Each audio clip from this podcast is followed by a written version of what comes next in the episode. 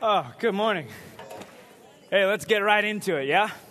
Ephesians chapter 5, we're going to be in verses 7 through 10. Um, and I'm just going to I'm just going to read verse 6 just so it makes sense what we're reading. So we'll start in verse 6, we'll read all the way through verse 10.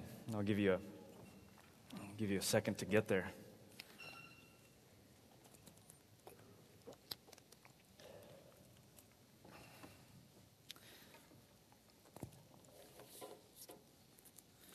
Everybody ready? Okay. Okay, Paul says this, starting in verse 6. Let no one deceive you with empty arguments, for God's wrath is coming on the disobedient because of these things. And here's our text for today. Therefore, do not become their partners. For you were once darkness, but now you are light in the Lord. Walk as children of light. For the fruit of the light results in all goodness, righteousness, and truth, discerning what is pleasing to the Lord. This is God's word. Let's pray.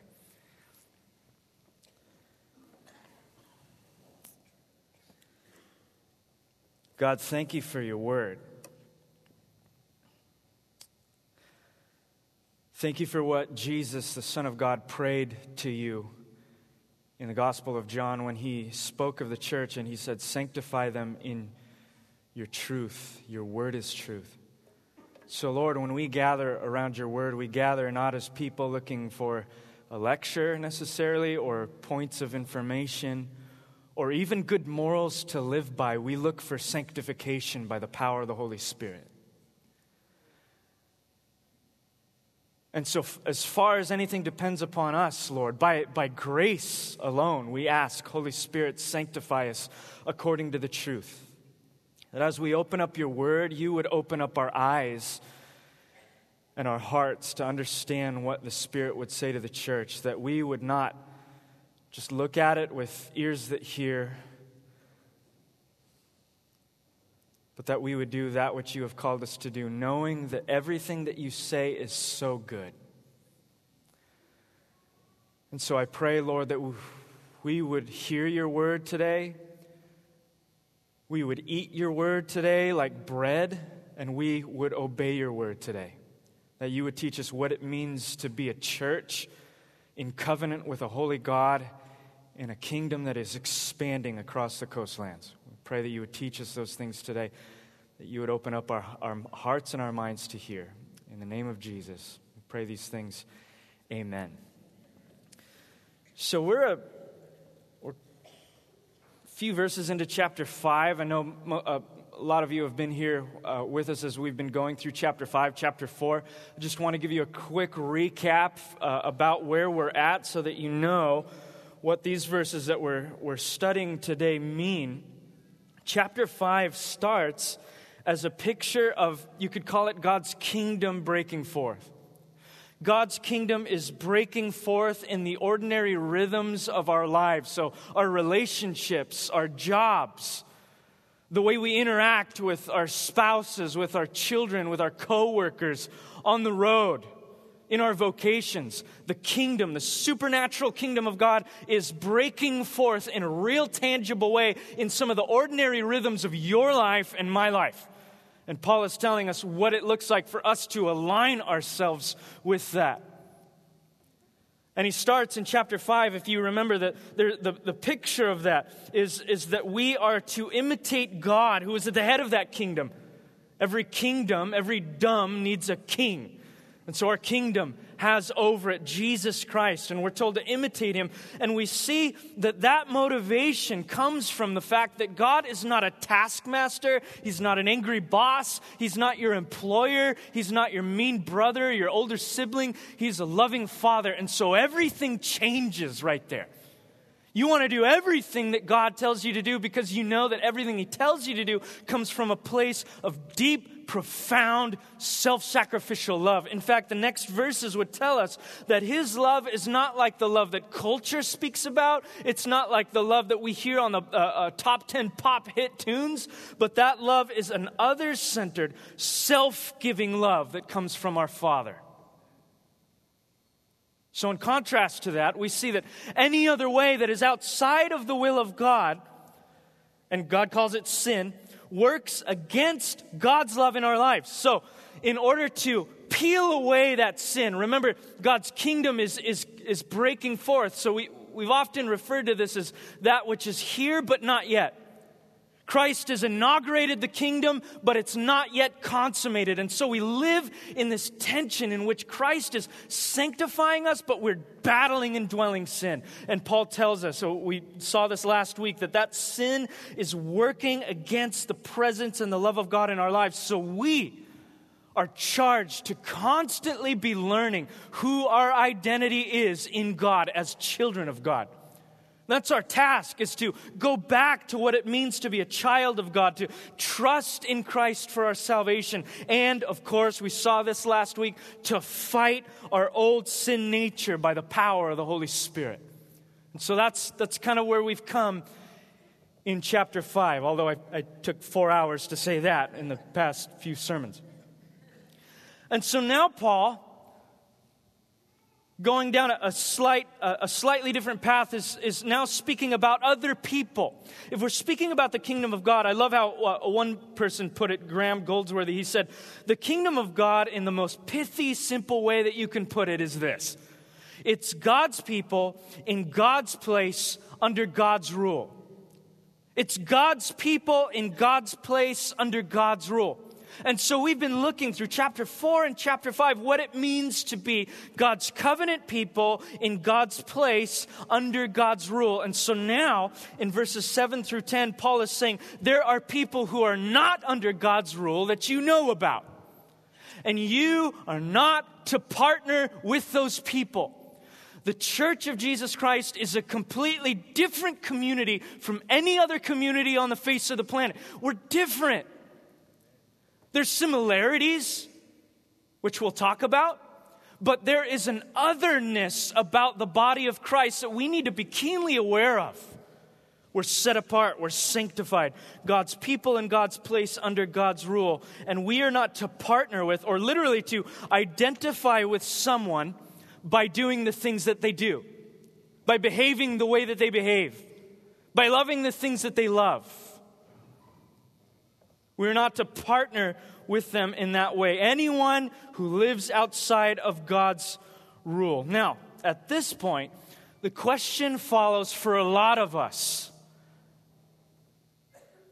One we've been asking for centuries. Well, if that's true, if there's an otherness to the church of Jesus Christ and everyone else, what is my relation what is my relationship? What does that look like? What is my relationship to people outside of God's rule? Because let's face the facts. Most of you interact in some very real way with people who don't obey God, right? For some of you, it's your job from 8 o'clock to 5 o'clock or whatever it is, for eight hours a day. You are with people outside of God's kingdom. So, what does that look like? It's not like you can ignore them, or maybe you do. That's the question. What's it look like on Monday morning when I wake up and I am immersed in a world that rebels against God? How do I interact with those coworkers, that boss, those siblings, that uncle, my friends, those next door neighbors? That's a natural question for us to ask, and it's one that the church has been wrestling with for centuries all the way back to the day when Jesus was walking the, world, the earth, Israel would have been separated into a bunch of groups of people who were wrestling with this kind of question. It wasn't the Israel that Moses would have known, just a million people just following Moses, everything that he said. In the first century, Israel would have been separated into compartments of sects of Jewish people trying to understand what it looked like for the people of God to be in the world. You know some of them. The Pharisees were one of them.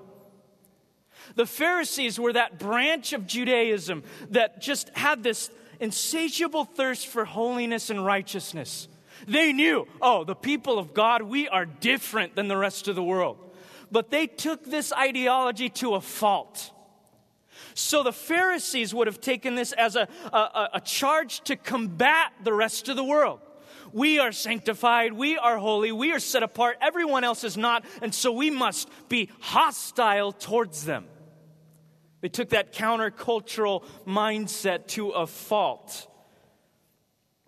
Of course, John, in John chapter 3, verse 17, would say the exact opposite of this. For God did not send his Son into the world that he might condemn the world, but that the world might be saved through him.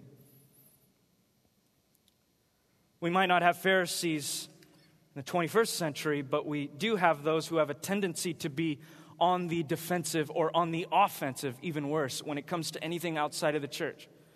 We see all the extreme forms, right, on the news and in the newspaper, those people picketing, saying that God hates the rest of the world. And we look at them and we say, well, that's, that's horrible. That's not us, though. But how many of us, when we see people outside of the church or people whose lives don't match what we think, uh, what we think a, a life should uh, express and reflect, tend to go on the offensive when it comes to those people? Ah! On the far end of the spectrum of the Pharisees were the Sadducees.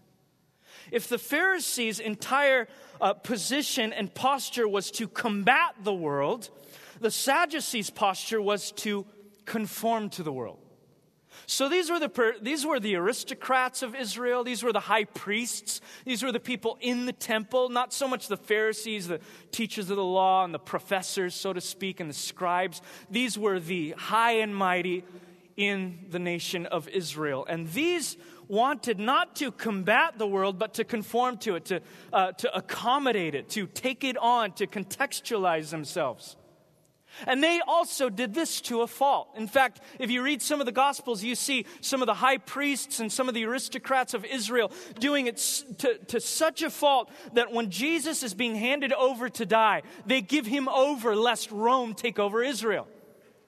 In fact, at the height of their accommodation, at the height of their folly, they would say, when, uh, when Pilate would say, do you, want, do you want me to crucify the king of the Jews, the Lord, your Lord? They would reply, We have no Lord but Caesar. Accommodating and conforming to the world to a fault. What's this look like in our day and age? Well, it looks like us trying so hard to please the world, maybe even with the best intentions. I want to be missional.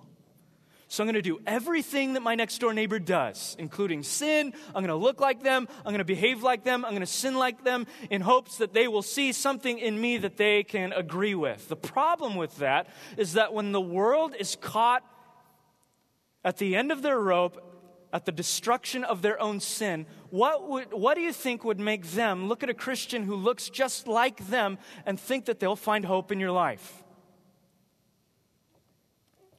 Paul would say in Romans chapter 12, verse 2 do not be conformed to the pattern of this world, but be transformed by the renewing of your mind so that you may prove what the will of God is, that which is good and acceptable and perfect.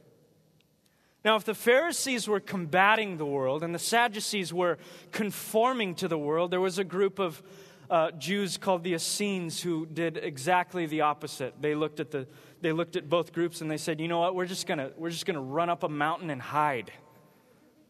So instead of combating, instead of conforming, they cocooned themselves, hid themselves, and began to sing songs and worship and write scripture and hid in their uh, little room, never to see the world or their fellow people and neighbors again.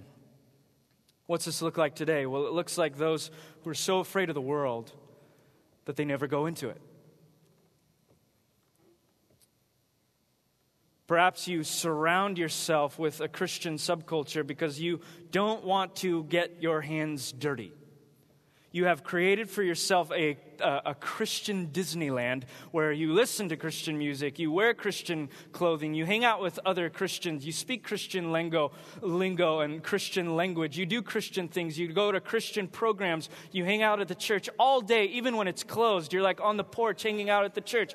All you know is the Christian lifestyle with Christians in a Christian subculture. And you've never once talked to someone who doesn't know Jesus Christ. That's what the Essenes did. Paul says, actually, I want you to read this for yourself. Turn to 1 Corinthians chapter 5, verse 10. where he tells Christians, he tells the Corinthians, he's speaking to them about sexual immoral behavior. And he says, I don't want you to associate with sexual immoral people. But look at what he says 1 Corinthians chapter 5, verse 10.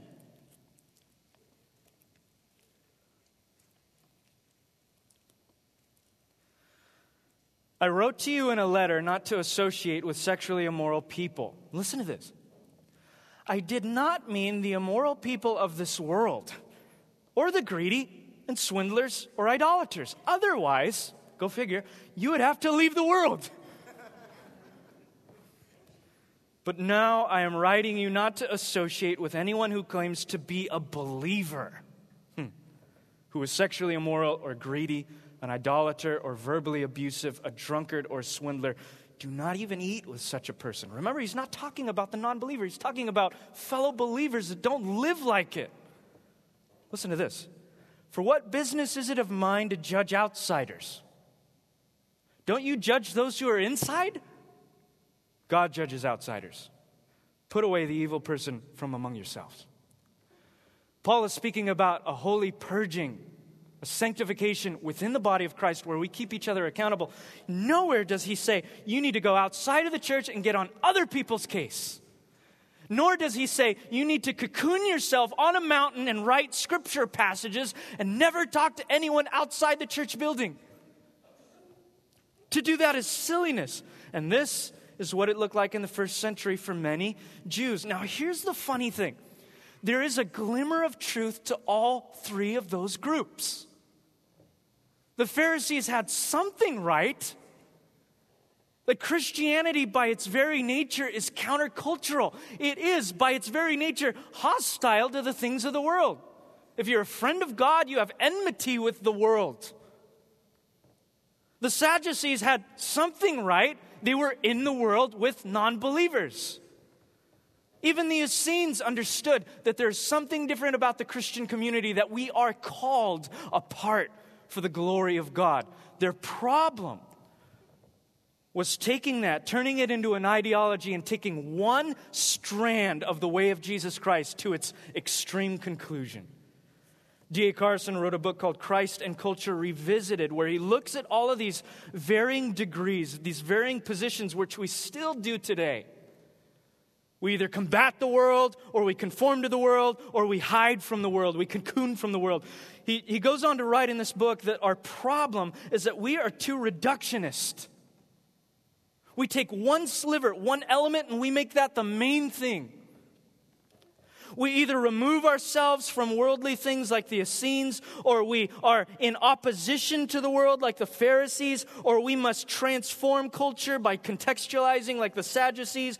But the rich complexity of the story of the Bible is that it's often all of these operating at the same time. And all you need to do is look at the life of Jesus to see that. I just want to tell you, just tomorrow morning or tomorrow afternoon or whatever, Open up your Bible and read a gospel and just look at Jesus. Just look at the ways, specifically, how he handles sinners, which is everybody that he talks to, right? Look at how he handles them the rich people, the poor people, the tax collectors, the prostitutes, his own disciples, the high priests, Nicodemus, Pilate. Look at the ways that he handles their sin. Unbelievable. Turn to John chapter 17, verse 14. Keep your thumb in Ephesians because we'll be back there. I want to read to you, there's a lot of examples of Jesus' life as he calls us to imitate him. I want you I want to I want to read with you a section of the high priestly prayer. Now, when Jesus is praying the high priestly prayer, what he's doing at the end of John is he's praying to the Father for his people. God's people in God's place under God's rule. He's praying for us. It's a powerful thing for God to be praying to himself for us. Because everything he prays comes true. Listen to what he says in verse 14. Just, just don't think too hard about this, just let it wash over you. Verse 14 I have given them your word the world hates them because they are not of the world, as I am not of the world. I am not praying that you take them out of the world, but that you protect them from the evil one. They are not of the world as I am not of the world. Sanctify them by the truth. Your word is truth.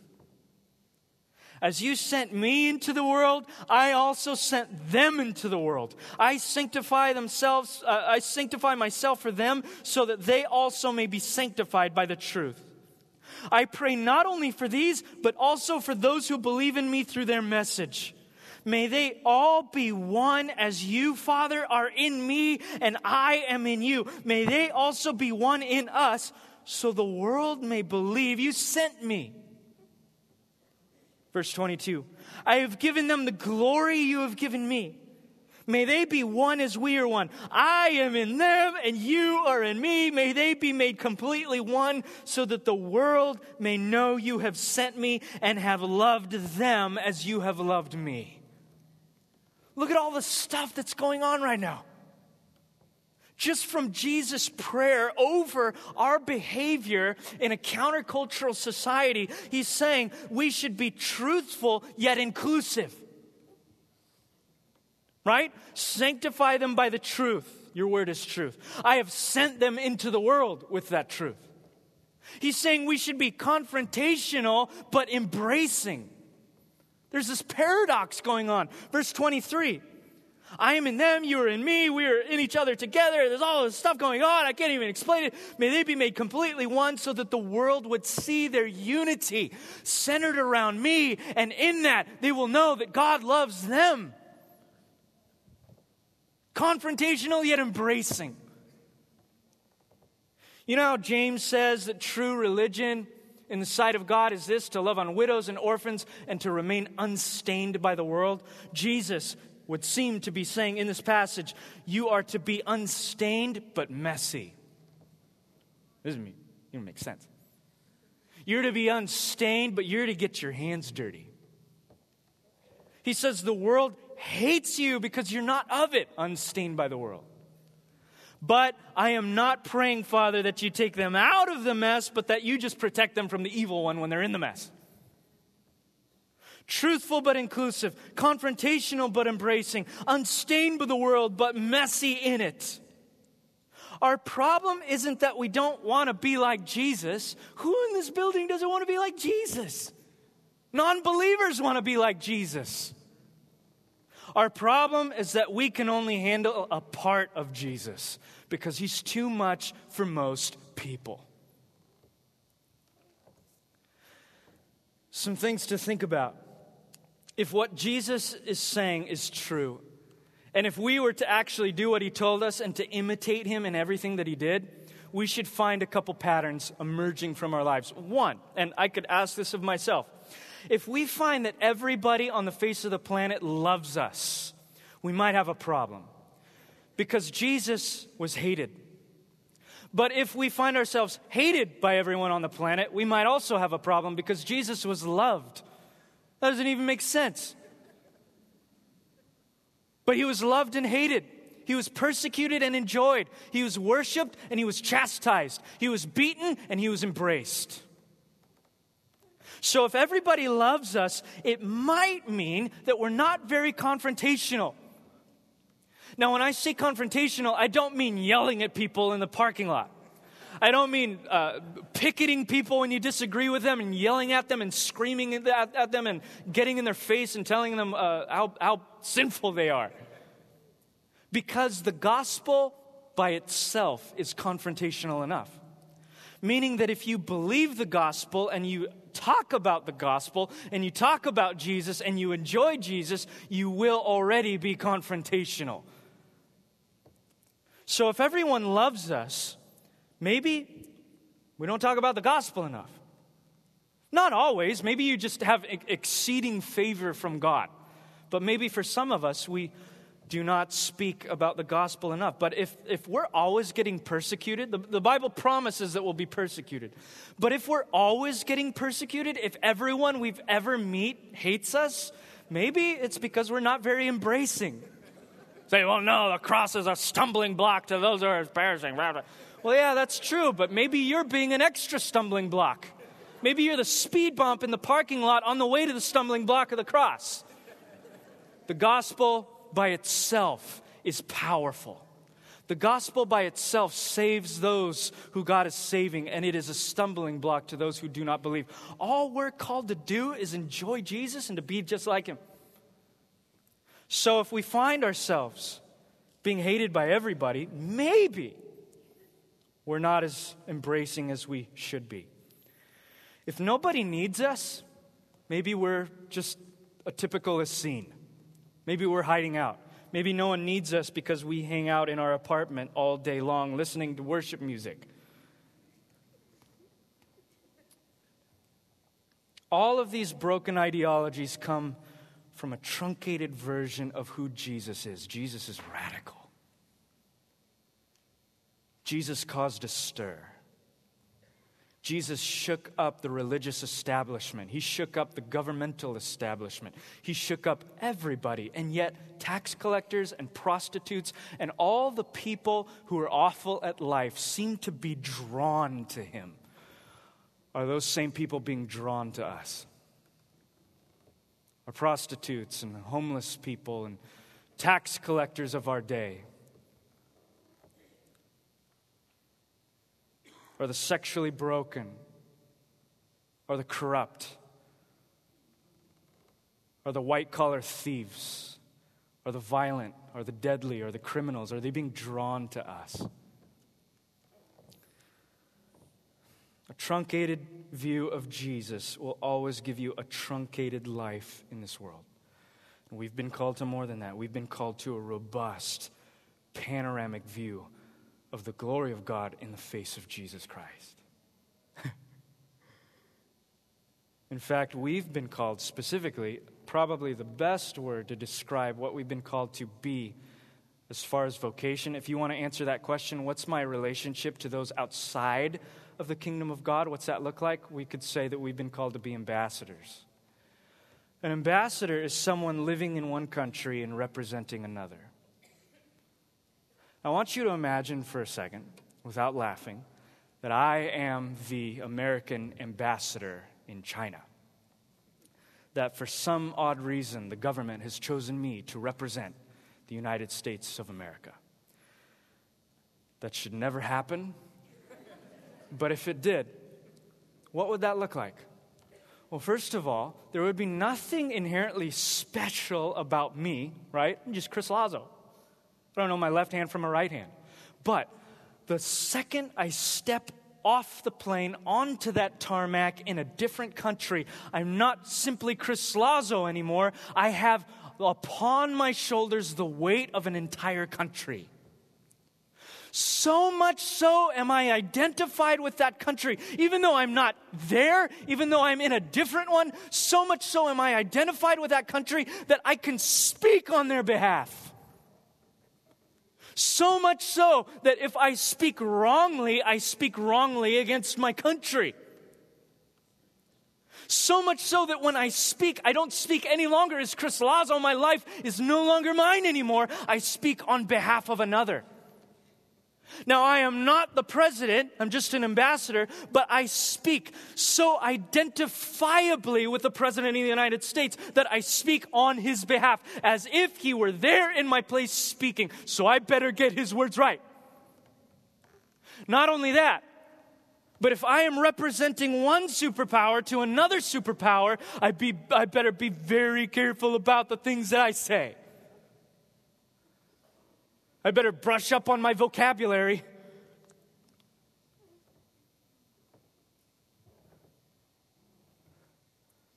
I better be careful about the way I address others because no longer are my words reflecting my own life and my desires and my ambitions. I am now reflecting a superpower. Now, that analogy falls apart because there is no cosmic superpowers battling, there is God and he is expanding his kingdom. He's furthering his kingdom, and he will one day consummate it with his people in his place under his rule. But we are ambassadors. Paul would say in 2 Corinthians chapter 5 verse 20, "Therefore we are ambassadors for Christ, certain that God is appealing through us." We plead on Christ's behalf, be reconciled to God. He made the one who did not know sin to be sin for us so that we might become the righteousness of God in him. All of the sudden, I am Chris Lazo still. I'm not Jesus. I'm Chris Lazo, but all of a sudden, I am identified with the kingdom of heaven as though Jesus were standing in my place. And every word I say represents the kingdom of heaven, as if he were speaking right there. I have all the authority, all of the resources of heaven backing me up. I have a lot of power behind me.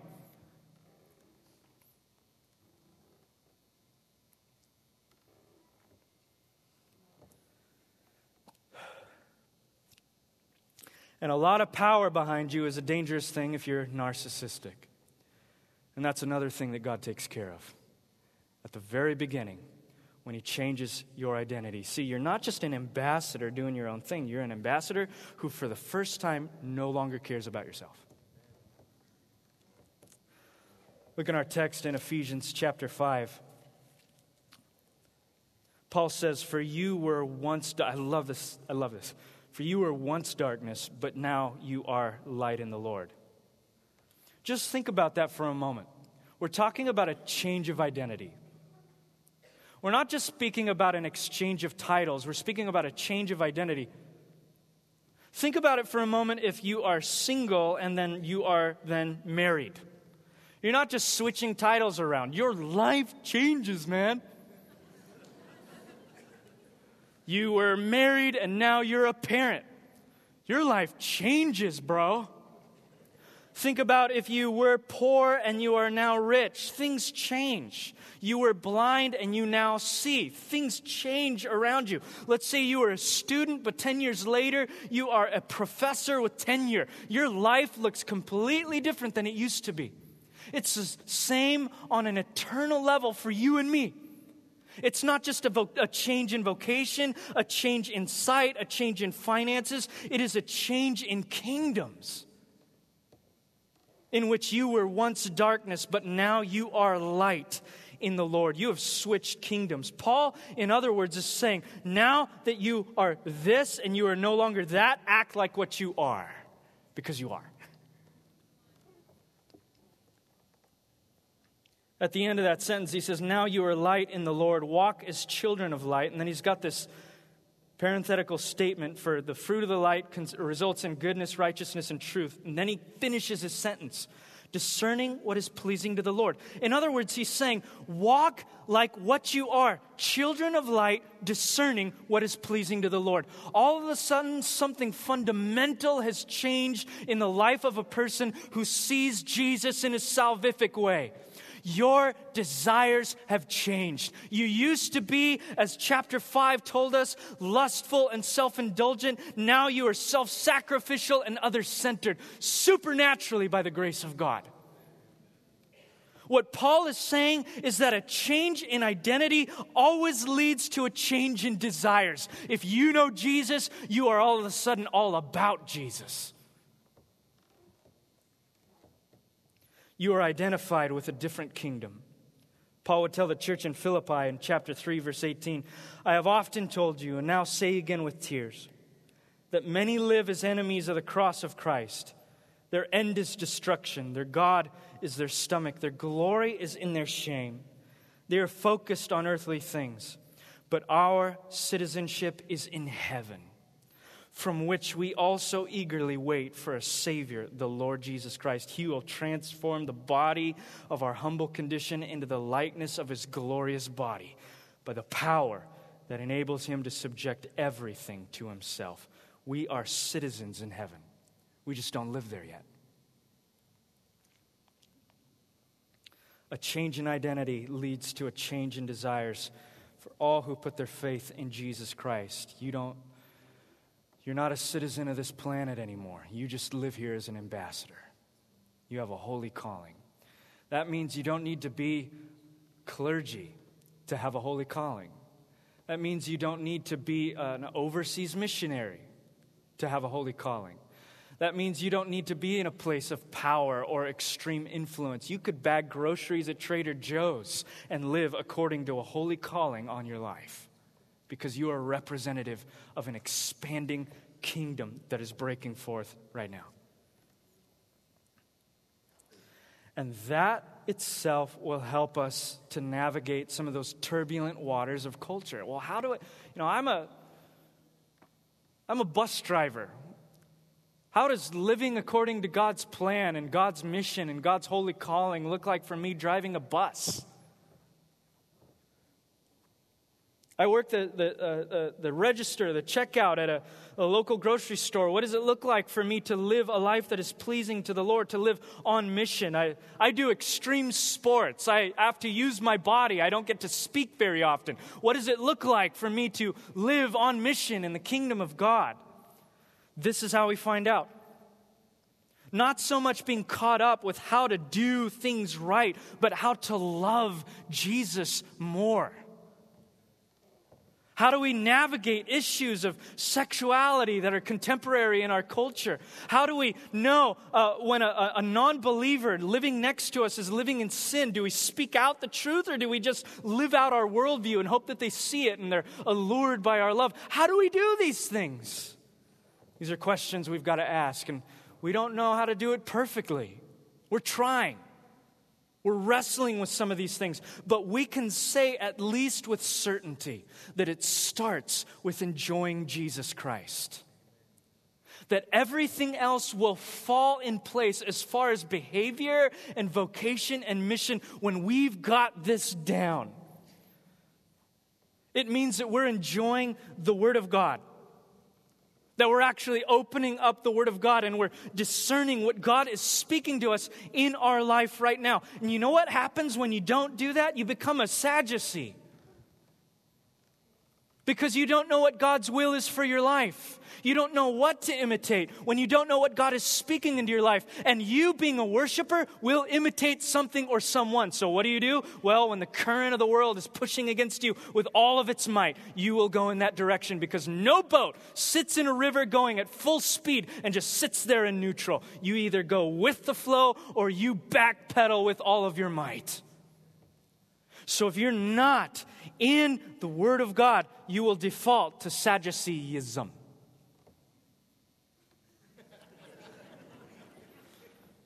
Means we're also enjoying the Holy Spirit. For the times that the Bible doesn't tell you what job to take, who to marry, and whether to move to Spain and be on mission or to stay here in Santa Barbara, Carpinteria, Ventura, we follow and discern those things by the Holy Spirit who works in our lives the will of God. It means we're enjoying the gospel of Jesus Christ that truth that even though we have God's word and his will, we understand that we break his will all the time. And when we break his will, our only trust, our only hope in this life is that God sent his son to die for our disobedience. And we immerse ourselves in the gospel of Jesus Christ. We're reading just things that God has done for us that we just don't deserve. And you know what happens when you stop reminding yourself about the gospel? Well, you become a Pharisee you start to think, well, maybe I can pull myself out of this rut by myself. Well, maybe I am pleasing to God because I am so good at life. Because I do read my Bible every day and I pray and I'm so good at it. You become a Pharisee. And when you become a Pharisee, you treat other people like Pharisees treat people. You tell them that they need to work for the presence of God as well. It means we're enjoying community. It means we're enjoying the church of Jesus Christ, that we're not cut off from each other. Are you outside of Sunday morning locking arms with somebody who believes of the same mind and same heart? Are you breaking bread and eating and sharing meals together and laughing and joking and praying for and weeping with the body of Christ? It also means that in our community we must leave room open for those who are not saved, the nones. Are we on a at least a first name basis with somebody who doesn't believe in Jesus? Maybe it's your neighbor. Maybe it's a coworker, maybe it's a family member. Maybe it's someone within your industry that you work with. Do you know people outside of the church, or are the only people in the whole world that you know and talk to other believers? You know why that's important? If you don't know, have any non believing friends on the planet, or at least people that you know and talk to, you easily become an Essene. You lose your effectiveness in the world because you don't have anyone to shine a light towards. Jesus said in Matthew chapter 5 verse 14, "Of you and me, you are the light of the world."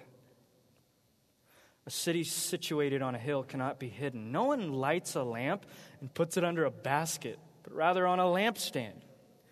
And it gives light for all who are in the house. In the same way, let your light shine before men, so that they may see your good works and give glory to your Father in heaven. Jesus is saying, I put a light in you the light of the Holy Spirit. And I'm working through you, but you got to get your hands dirty. Do hang out with one another. You have to.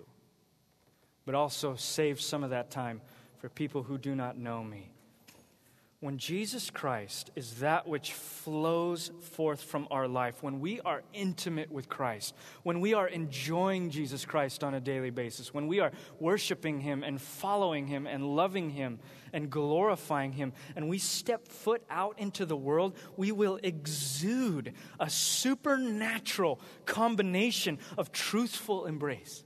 You won't have to try it. You won't have to be, okay, how can I be truthful and embrace and do the paka paka paka? You'll just step out, people will push your buttons, and Jesus will fall out. Loving confrontation, a holiness that is not afraid of getting its hands dirty. We will be that city on a hill amidst our city that we love so much, pointing the way out of the darkness.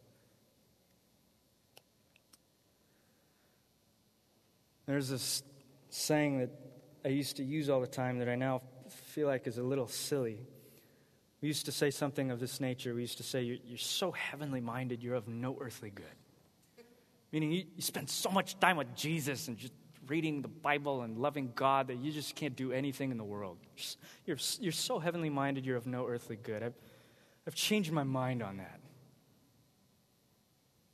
Listen to what Paul says Colossians chapter 3. Therefore, if you have been raised up with Christ, keep seeking the things above, where Christ is, seated at the right hand of God. Set your mind on the things above, not on the things that are on earth. It seems like Paul would say, Some of you are so earthly minded, you're of no heavenly good. And you're only getting there by grace alone. Set your mind on things above, not on the things of the earth. What we need in this life is more of Jesus. And it's not this either or. It's not like we turn into Essenes and just read our Bibles and pray every day and love Jesus. It's not one or the other. Rather, we will be able to identify rightly with the things on earth when our minds are identified to things in heaven. So, our task as Christians is to enjoy Jesus and to teach others how to do the same. The more of Christ that you experience in this life, the more your light will shine brightly in the world around you. Heavenly Father, thank you for that. Thank you that you did not just save us and whisk us away. Although we could say with Paul, it is a better thing to be absent from the body, to be present with the Lord. But it's better for you that we remain here. We would say the same thing, Lord. We long to be in the presence of Jesus right now, but you have seen fit to leave us here. And so, God, I pray for this body of Christ, for my brothers and sisters in Jesus and myself included, that we would not waste our lives from this point on.